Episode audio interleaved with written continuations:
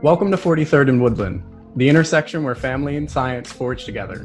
I'm Jared Hunter, class of 2016. And I am Sean Ahern, class of 2019, and we are your hosts. Excited to bring you another episode for your personal and professional development. Today on 43rd and Woodland, we're very excited to sit down with Rosemary Halt, who was recently appointed by the county government of Delaware County to lead the efforts in coordinating the public health crisis around COVID 19 for Delaware County, Pennsylvania. Rosemary, thanks for joining us. My pleasure. So, give us a little bit about your background, where you are coming from, and, and where you are now. Well, I'll start with my U Sciences. So, I graduated in 1989 from Philadelphia College of Pharmacy, which wasn't U Sciences at that point. and right. I graduated with my Bachelor of Science in Pharmacy and practiced as a pharmacist for a number of years. And then in 2009, went back and got my master's in public health at University of Sciences in the Mayes College. And I always had an interest in public health, even when I was practicing as a pharmacist. I was always the one that was volunteering to go and do, you know, the community educational programs on brown bag education and things like that. So I've always been drawn to it.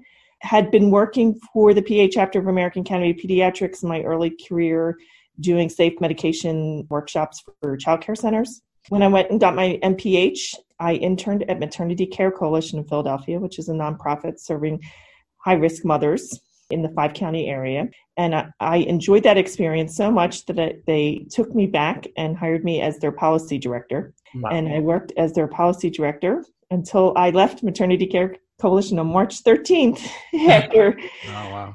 After a call from county council asking me to take on this project part, and it's not out of the blue that they called me. I had been trying to get a county health department in Delaware County for 15 years. Hmm. We're the largest county in the United States without a county health department. Mm-hmm. And yeah, in the middle of COVID. and, and, the county council was aware of my efforts. And starting in January, we have an, a totally new county council, and they are the first council in Delaware County that is a Democratic council. Previously, it had been Republican since the Civil War. Wow and public health is a bipartisan issue but right. this particular council was committed to having a county health department and I was on their transition team for their public health section. So, you know, this relationship I think was important. And we were able, you know, to work through things in January and February, working towards a public health department, and then COVID hit. Wow. And we had to speed up the process. yeah. And we had partnered, and I don't know if everybody is aware of this. So, a very unusual situation occurred in the Chester County commissioners offered these services of the Chester County Health Department to aid Delaware County. And normally, for counties in Pennsylvania without health departments, they're covered under the Pennsylvania Department of Health. Hmm. And the Pennsylvania Department of Health said, okay, if Chester County does it, but they're just going to take care of health issues around COVID 19. So we have a very special permission of the Pennsylvania Department of Health and Governor Wolf to operate under the Chester County Health Department for COVID 19 until we form our own health department, which will take about two years. Wow. You really answered the call. Uh, yeah, it was. my husband questions my sanity, um, but everybody's been very supportive. I mean, there's a lot of challenges right now, as everybody mm-hmm. knows, but I do want to emphasize that having had the U Sciences experience, both as an alumni and having gone there twice, and also the U Sciences alumni president this year. Right, right, right. So, yeah, great year to be president. I guarantee they wouldn't want anyone else. mm-hmm. So I, I'm taking that on. And unfortunately, you know, we had a lot of great plans for this year working with you know the alumni office and institutional advancement however unfortunately because of covid you know reunion and, and a lot of other activities that we wanted to do yeah. um, are going to be paused but that means next year is our 200th anniversary right and it'll be even more of a reason to celebrate exactly so definitely we're going to be planning towards that and we're looking for lots and lots of alumni, mm-hmm. especially mm-hmm. ones who haven't been involved, to yeah. take this opportunity and mm-hmm. really get together and help to do something good. Yeah, yeah. Hey, that, that's a call to all the alumni out there listening to this. Yeah, yeah. we're, we're asking, we're asking for you. we need you. Yes, but Rosemarie, I mean, truly incredible everything that you've done and continue to do day in and day out. And I mean, just the fact to go and get your pharmacy degree, come back at an MPH, and still be so involved with the university and doing everything with Delaware County. Mm-hmm. I mean, you, you shed some light on it before, but I guess maybe go into more detail of how U Sciences has prepared you to where you are today and what you're doing. Well, I'll go back to my pharmacy days. Back then, we didn't have the doctorate program. It was the the five year Bachelor of Science program. Mm-hmm. And I really felt the reason I went to U Sciences, I live in the Philadelphia area, grew up here. So I did want a, a local school, but the, you know there is lots of still other opportunities in the area, and I just felt U Sciences was a real community, and I felt that the professors that I had interacted with through my five years really were inspiring and really challenged you, but also supported you and let you know that you could do this. You know, I think of several professors. One, you know, everybody loves Dr. Hussar, but you know, I'll just give an example of Dr. Hussar and his family.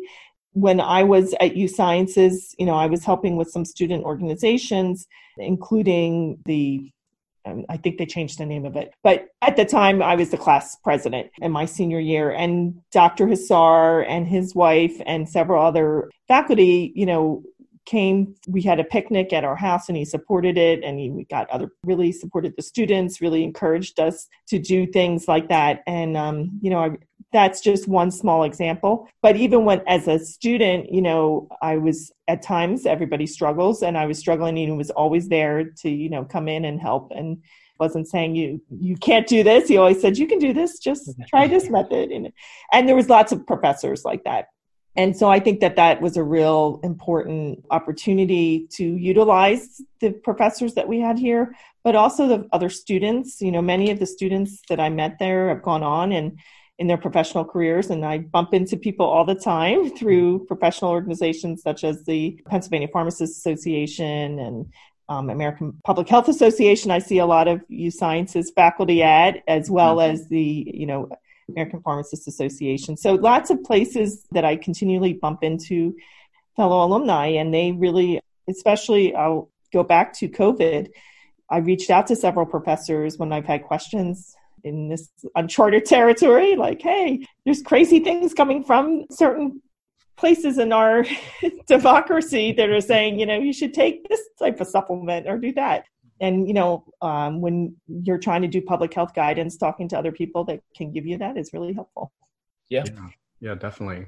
And i'm wondering you know the point that you had brought up you know what is that for you look like in terms of actually connecting with alumni? You know, what are some of the things that you've done, if any, especially now, to stay connected to the alumni um, that you know outside of what you do with the association?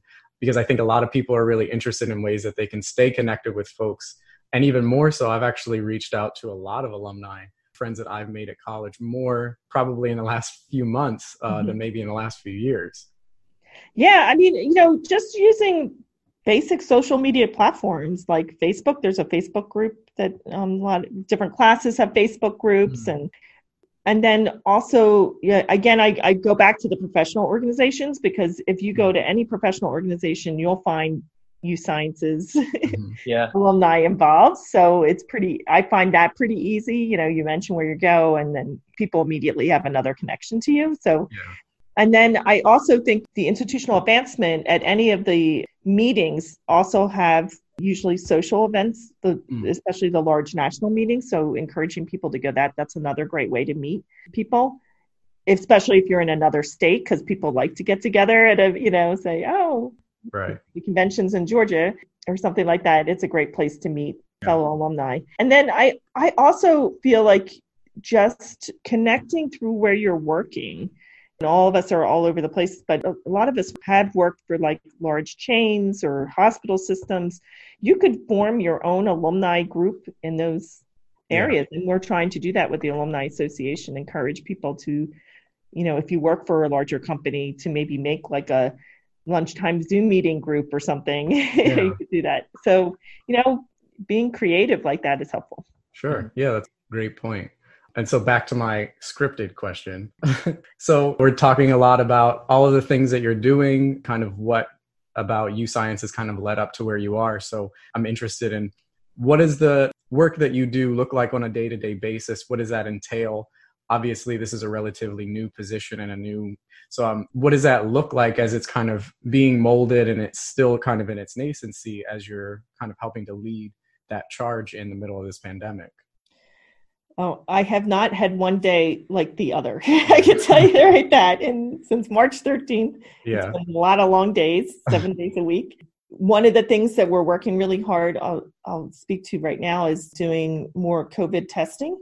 So although our numbers are going down, so the percent positivity rate, which public health people talk about, is what we're looking at right now. And we're trying to keep it below 5% because that allows mm. us to do the things that everybody keeps hearing in the news contact tracing and case investigation.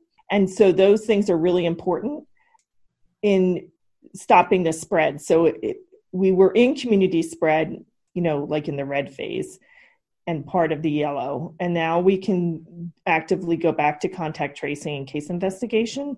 And because of that, we are able to look at what are the factors that led to this person becoming positive and who they interacted with. And that's the key to stopping the spread.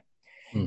So, one of the things that has been really difficult is in communities that do not have access to testing. So, right now, um, we developed a mobile testing unit that's going to be launched next week.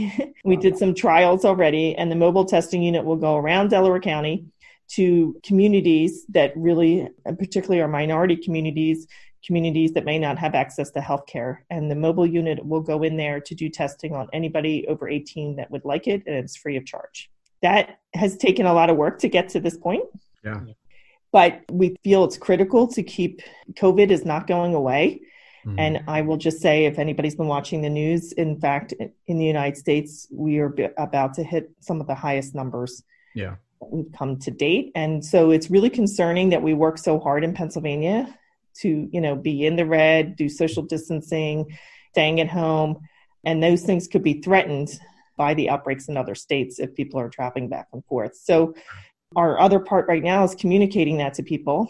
And I will speak to the young alumni, the 20 to 30 age group. You guys are great, but you're also our real little problem right now because everybody has been, you know, and my kids, I, I will say my own kids are in their 20s, in yeah. their late 20s. You know, you, everybody's been at home and they miss their friends, and now everybody wants to be outside. Right. Um, and the bars are really, really a risky area. Mm-hmm. So community spread happens rapidly in closed rooms or bars or locations and it is added to by people drinking and talking loudly and singing and things like that so those things are really high risk factors mm. and we're trying to figure out how to you know allow people to have some time with their friends and be responsible but you know it's really difficult to think about a large outdoor bar where nobody is social distancing and they think they're all safe outside.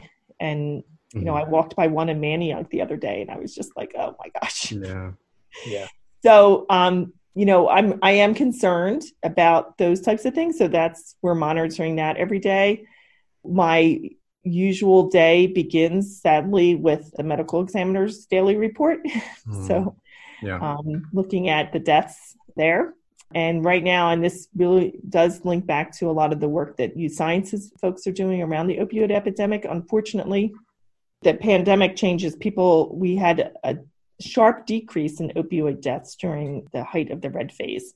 Hmm. However, now we're seeing an increase in opioid deaths because so many people are starting to use hmm. again hmm. and are using in ways that previously that they, you know, the same dosages that they had before, and now, you know, their bodies can't accept that and they overdose very quickly. So, sad note up to this. So, on top of everything else, we're worried about that. Mm-hmm.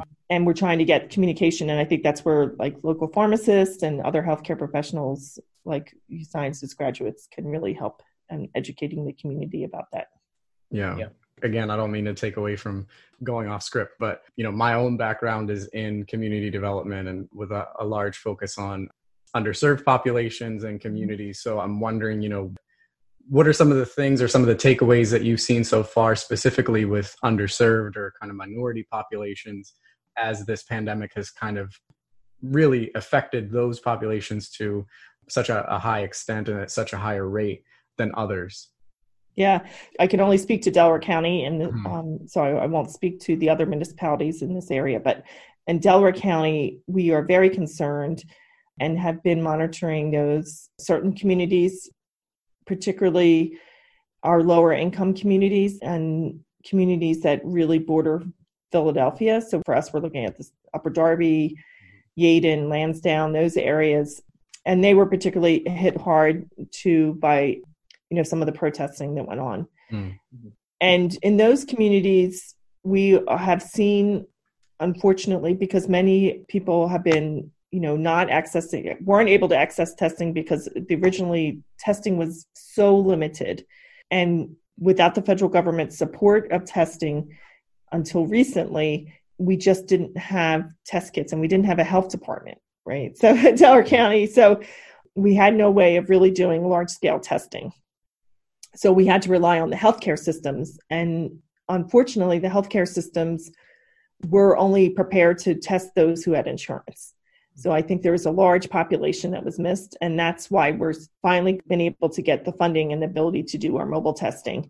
Right. Um, but it's July and we're just getting this running. So, yeah. you know, it's been very frustrating. But we've been um, lucky to be working with the Black Doctors Consortium to bring in testing to the city of Chester and Yeadon and Upper Darby. We continue to work with them and the Urban League, and I'm working with some other organizations to hopefully bring in ex- expanded testing on a regular basis besides our mobile unit to make sure that we're covering those communities. So last Saturday, the 27th, we had a large scale testing in the city of Chester, for example, that was organized by the city of Chester's Board of Health. Hmm. For those who don't know, the city of Chester is in Delaware County, not Chester County, and the city of Chester is the poorest city in Pennsylvania. Hmm. So making sure that we are servicing everyone with testing and other needs. Um, we're also doing food service to those areas. So mm. thousands and thousands of meals are being delivered every day into communities. And we're connecting with the school district's food service as well. Mm. Because food is also public health. and so there's lots of things happening to make sure that people have access to really critical um, resources at this time. Yeah, that's I, one of the things that we're also monitoring, and unfortunately at the beginning it wasn't required in Pennsylvania, but now we're making sure that all the lab testing is also marking demographic information. Mm-hmm. Um, so we know if we're missing communities and to know who's actually getting tested. That's great.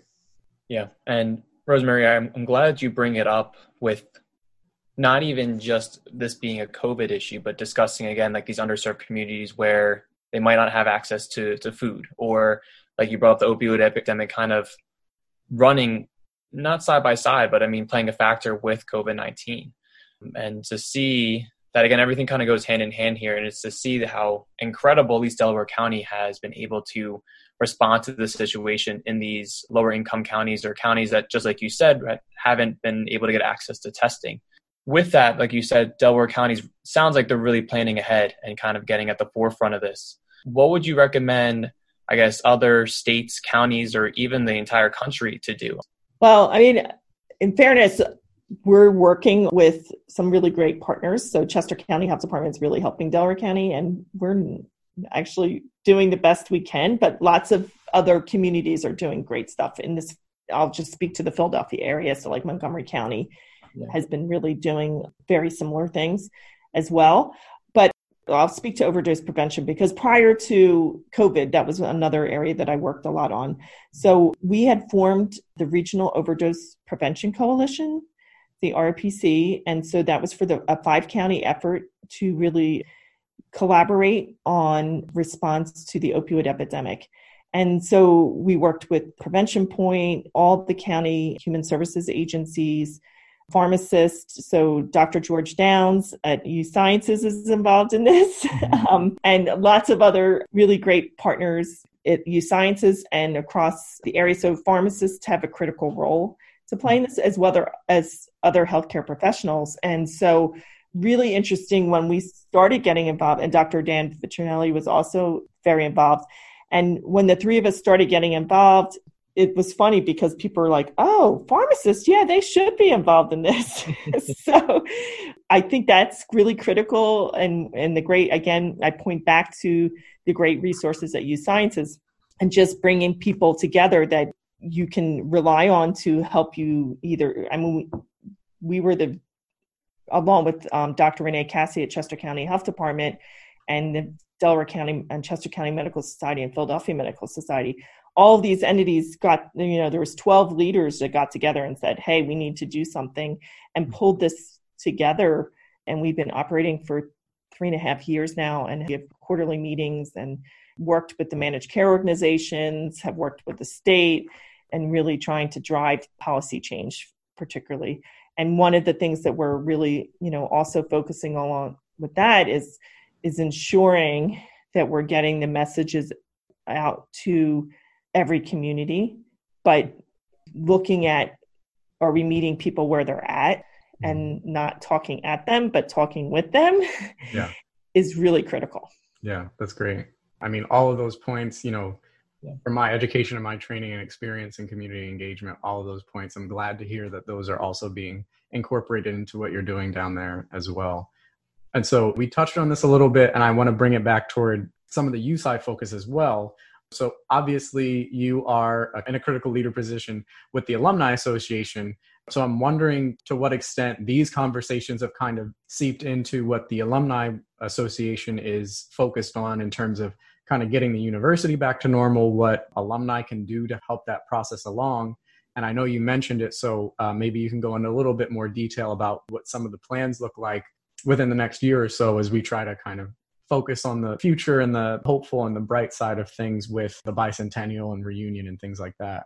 Yeah, so we're really trying to talk to alumni. Uh, we do feel like we're going to continue to do Zoom meetings for our regular alumni quarterly meetings that mm. happen mm-hmm. for the alumni board of directors and as well as our committee meetings. So we'd love to have people be involved in that. If you graduate from U Sciences, you're an alumni member, you're an automatic member. So join yeah. and join a committee. Mm-hmm. Um, but I would love to, you know, wouldn't it be great if we came out of this with people really feeling a need to be involved and yeah. and help the uh, university get back on its footing it's mm. every university is suffering right now mm-hmm. financially and I think smaller universities like U Sciences just don't have, frankly, the large donor basis that like a Villanova or a Temple.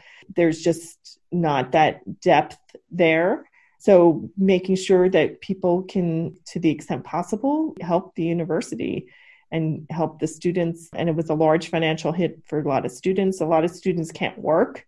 Right. You know, they rely on work to to help them pay their tuition. So mm many of them are furloughed right now. mm And so lots of ways to help the university community, not just the university, mm. and supporting efforts in your community. So one of the things is really difficult right now, and I think this would be could even be the you guys helping with this is incoming seniors this year are not going to be able to do college visits. Mm. Like, so how can we help them you know learn more about the university. Can we do things to encourage people in your community to learn about it? That's a great point. I know that virtual college tours have become much more popular as a result of the pandemic because most people can't do physical college tours. I'm not sure if that's something that the university is considering or working towards, but I'm sure that's at least a great idea for us to kind of consider um, and, and help push forward transitioning from high school to college look like obviously that's a stressful time even without a pandemic. So you know being in a pandemic is is a little bit more stressful. So that's a great idea though. Yeah.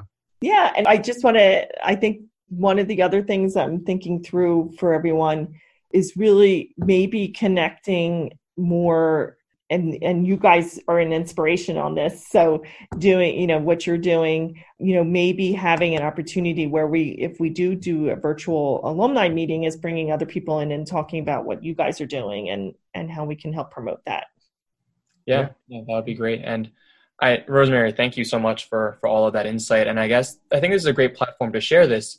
I know at least we've told our listeners that if they ever want to help out to contact either Jared or I. Um, is there anybody in particular they should reach out specifically for alumni association? Well, Casey Ryan would be the direct contact for the Alumni Association, and he can tell you what committees are available and things you know, our growth and development committee is doing a lot of great things. And I particularly am trying to attract people to be involved in that because hmm. that's, you know, what I see as, for example, unfortunately we had to cancel it, but our spring meeting this year, we were bringing some alumni back who are, have recovered from substance use disorder. and mm-hmm. bringing them in to speak on that. And so we're we intend to do several of those types of programs, like, you know, probably by Zoom this year, but continuing to have these conversations with alumni on things that are important in their life, not just around their professional mm. engagement, but other yeah. aspects of it. Mm-hmm. Of course. And so, yeah, everyone listening out there, there's there's definitely still a way to get involved. Mm-hmm. Um, even jumping on this podcast, it doesn't need to be something directly, just indirectly, just like what Rosemary was sharing. I do want to get into uh, our last question, or of course, our, our most important question that Jared and I ask. Um, I know that this might be a whole separate podcast episode, and you've probably been answering this a million and one times. but do you see possibly a new normal of us or even just going back to the quote unquote normalcy. I mean i don't want to answer your question before asking you but i think around the conversations already i think i know where we're leading to but i guess is there any more details you want to share possibly that new normal even going back to normal quote unquote? I think our new normal right now and now this is really for pennsylvania but our new normal is the green phase. And so you know, while we have been able to get to this point and there is people pushing to have all the restrictions removed, I, I fear, unfortunately, what is happening across the country when they pull back, we have quickly increased cases. And so we, I think the new normal of the green phase is going to remain for a while. Mm-hmm. Um, a lot of people, the other question I get all the time is when's the vaccine coming out? and there's lots of rumors about that. But the earliest that I ha- heard is early 2021. And mm-hmm. and what I caution people is that the vaccine may be released, but you need to create over 300 million doses. We anticipate that people are going to have to get two doses. Mm-hmm. And their public health has, you know, large scale pandemic preparedness plans that include, you know, distribution. It's what we call our medical countermeasures plan and includes a large distribution of medication or vaccination to the population. But you can imagine, I'll use my county as an example. We have about 575,000 people.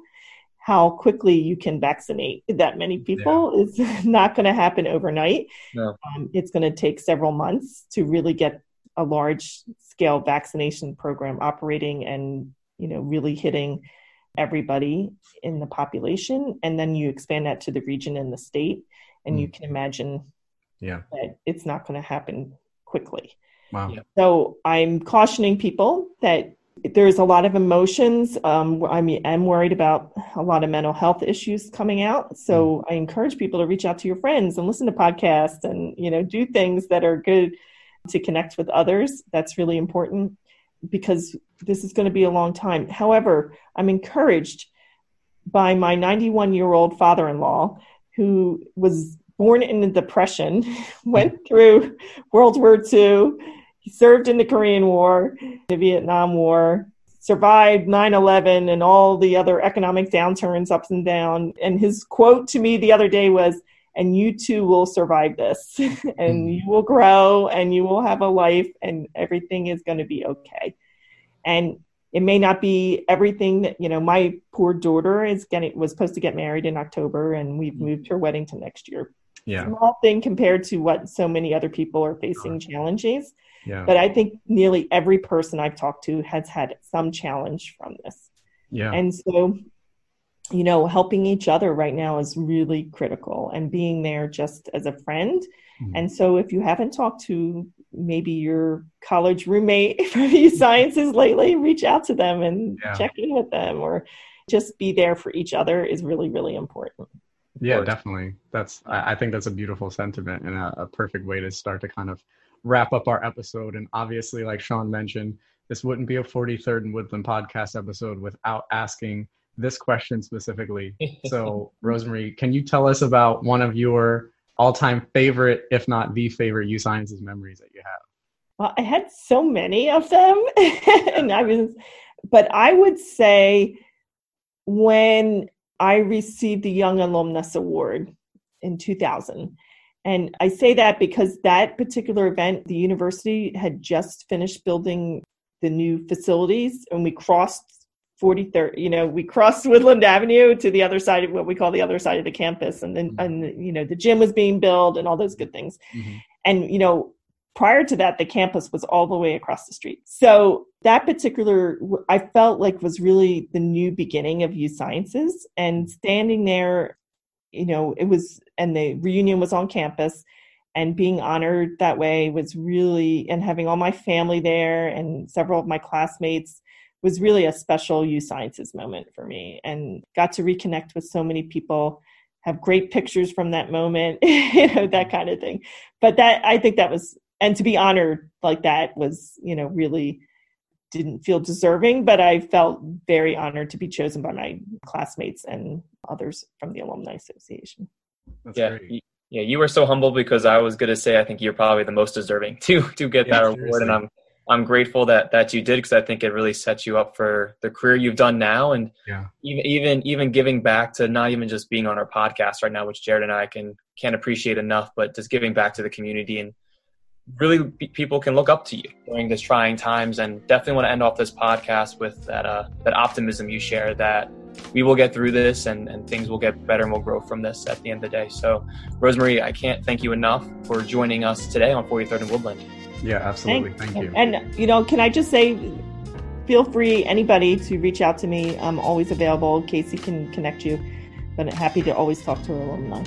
Great. Thank you so much. Thanks